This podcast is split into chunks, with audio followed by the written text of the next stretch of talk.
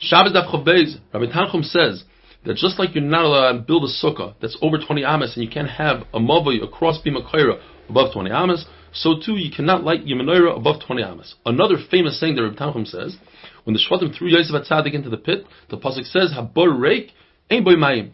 It's empty and it doesn't have water, which is a double language. The Gemara says, yes, it didn't have water, but it had snakes and scorpions. Rabbi says that when you light the menorah, make sure that you put the menorah one tefach within the doorway, not further away, because people might confuse and they won't realize that you are the one that placed it there.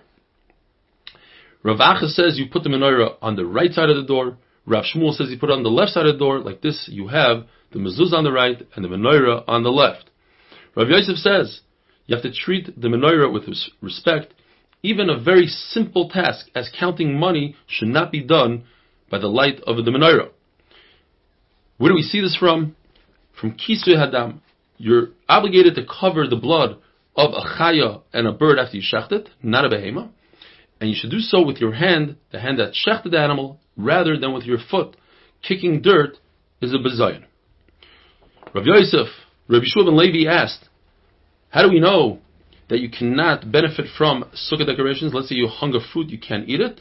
You learn this from the menorah. Says Rabbi Yosef, Marida Avram, as we would say in our days, Rabbeinu Shalaylam, the master of Avram. It's a Mefurish Braisa that you can't use sukkah decorations. Hanukkah is not. Rather, the Mekar of this halacha is from Kisui Hadam, and we learn Sukkah and Chanukah from Kisui Hadam. In all of Shas, when Rav and Shmuel argue the halachas like Rav and Isurim, but the following three halachas, Abayi's Rebbe, Rav bar Nachmani, Paskin like Shmuel, Lekula. And that is, that you are permitted, according to Shmuel, to light one candle to another. You're permitted to untie your tzitzis and put, place them in another beged. And the halacha is like Reb Shimon, according to Shmuel, begrera, that you're permitted to drag a heavy object on the ground, even though it might create a furrow in the ground, as long as you, you're not mechaven to make that furrow. Now, what is the issue with having a ner ner, lighting one wick from the other? One man the Omar says this is a bizayin of the mitzvah. You should not be using a mitzvah to light a match to light another candle. And the other man says it's akhushe mitzvah. You're taking away from the original mitzvah. It looks as if you're using some of the oil of the first candle. What is the difference between these two pshatim? In a case where you go directly from wick to wick, in that case there is no bizayim mitzvah because you're going directly to another wick rather than going to a mundane thing like a match.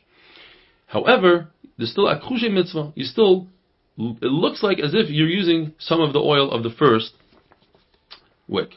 Now the Gemara asks a question from Meiser Sheni. If a person has a lot of fruit, which he needs to bring to Yerushalayim to eat because it's Meiser Sheni, he's permitted to redeem all of his fruit onto a coin. The coin becomes Kaddish. Now I want to take that coin that's Kaddish and use it as a counterweight to weigh another coin in order for me to use that other coin for Meiser Sheni. I want to do a mitzvah with it, but right now I'm doing a mundane task. I'm weighing with it. The halacha is you're not permitted to do so we must explain, in order to explain Shmuel, that the reason why it's usher because we're worried about the outcome. What if you find out that the weight of the second coin is not adequate? It's too, it doesn't weigh enough, or weighs too much. You're not going to use that coin. Therefore, you weighing it the first time, you're using a Kaddish coin to do a mundane thing that never had a good outcome of a mitzvah. But in our case, when you take a match and you light one candle, perhaps that's okay because the chances that you're not going to use that to light another candle are very slim. The Gemara tells us that the 40 years that Klal Yisrael was in the desert, HaKadosh Baruch Hu lit up and created light for Klal Yisrael. Therefore, it doesn't make any sense that we're lighting a menorah to help HaKadosh Baruch so to speak. We benefit from his light. He doesn't need our light. The menorah is a testimony to the nations that HaKadosh Baruch Hu, his Shechina is Shoyer on Klal Yisrael. And how does he testify? How does it work? because we use the Ner Ma'aravi to light all the other candles. The Ma'aravi depends if the menorah is facing east and west, then the second candle coming into the Heichal, that's the one we light. If the menorah faces north-south, according to one man Omar, then the center one, the Emtsai, that's the Ner Ma'aravi. At any rate, we use that Ner Ma'aravi to light all the other candles, and that's the last one that we clean out. we must explain that the way it worked, it was not that we took some uh, a match and went from one to the other, because that would be a problem of bizui mitzvah. We must explain that the wick was long enough to reach the other cup. Each cup's wick reached the other one. Yet the only issue that remains is if you hold akushe mitzvah, it looks as if you're taking and diminishing the oil from the first cup. Over here, we still have that problem.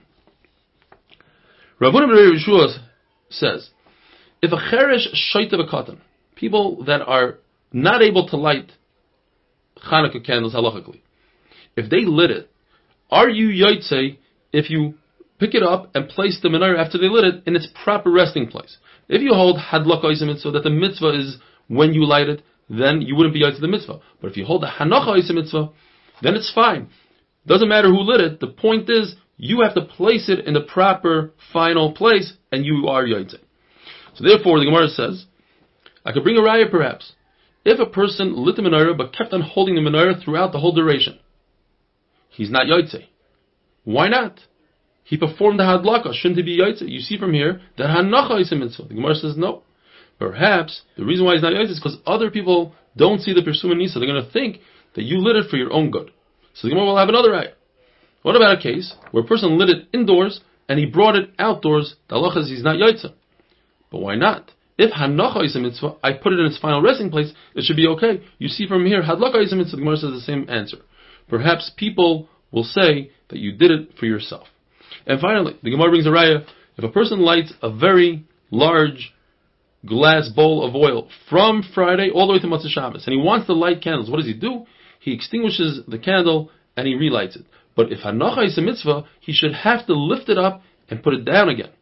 That's one raya. Second raya is, from the fact that we say, V'tzivanu lahadlik ner Chanukah, you see from here that the mitzvah is in the hadlaka. We don't say v'tzivanu lahaniach ner Chanukah, but rather lahadlik. So from here you see that the mitzvah is lahadlik. Now the Gemara says, since we proved that the hadlaka is a mitzvah, therefore if a cheresh katan light it, you are not yaitz even if you place it in its final place, and a woman certainly could be yaitza with the mitzvah, as we're going to see tomorrow. She could also be mitzvah your husband, because afhein baisanes.